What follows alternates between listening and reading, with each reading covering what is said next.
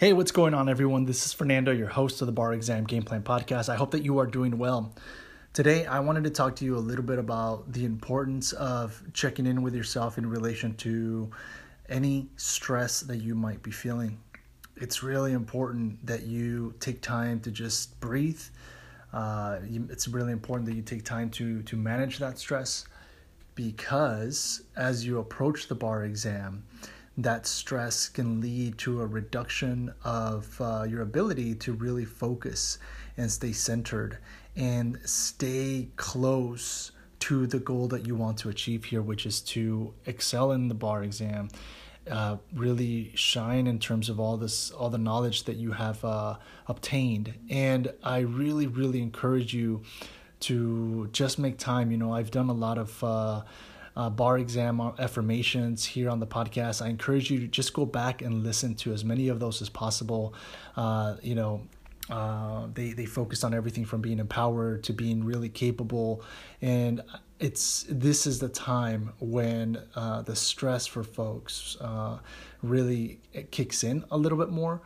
And if you don't check your self esteem, if you don't check your self confidence, uh, it, it can take a hit and you don't need that right now because you are really capable. You can achieve this goal. You can make this happen. This is new for everybody. The way that this next bar exam is going to be, you know, administered f- for better or worse, right? This is the format that is being offered, and you are here trying to move toward your goal. You are here trying to achieve your goal of obtaining your license, regardless of what darn obstacle gets placed in your way, you are just moving forward and making it happen for yourself. So trust in the studying that you have done. Embrace where you are right now. And if there's anything that you need to, you know, go back into and continue learning and and and tackle, you got time. Go in and do it make time you know for that area of this subject and that area of that subject as i covered in the previous episodes right? But right now um i just wanted to remind you of that you know check in in terms of your self-esteem check in in terms of your self-confidence so that you know the insecurity doesn't take over in any way shape or form. Insecurity might show up but that doesn't mean that you have to allow it to, to take over. Um, and what it's going to do you staying you know self-confident and keeping up with your self-esteem it's going to allow you to stay as self-empowered as possible have a healthy mindset as you move forward toward this goal and make sure that you don't forget that you are doing this first and foremost for yourself.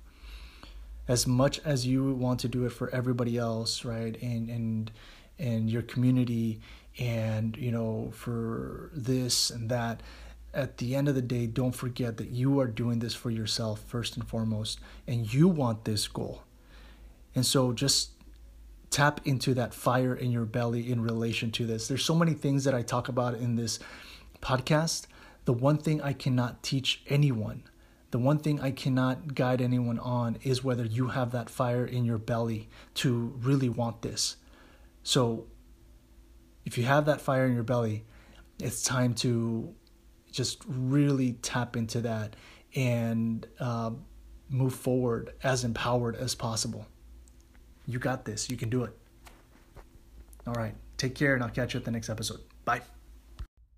This episode is brought to you in part by Juno, the collective bargaining group here to get you the best rates on your student loans. To learn more, go to barexamgameplan.info and click on the Juno logo.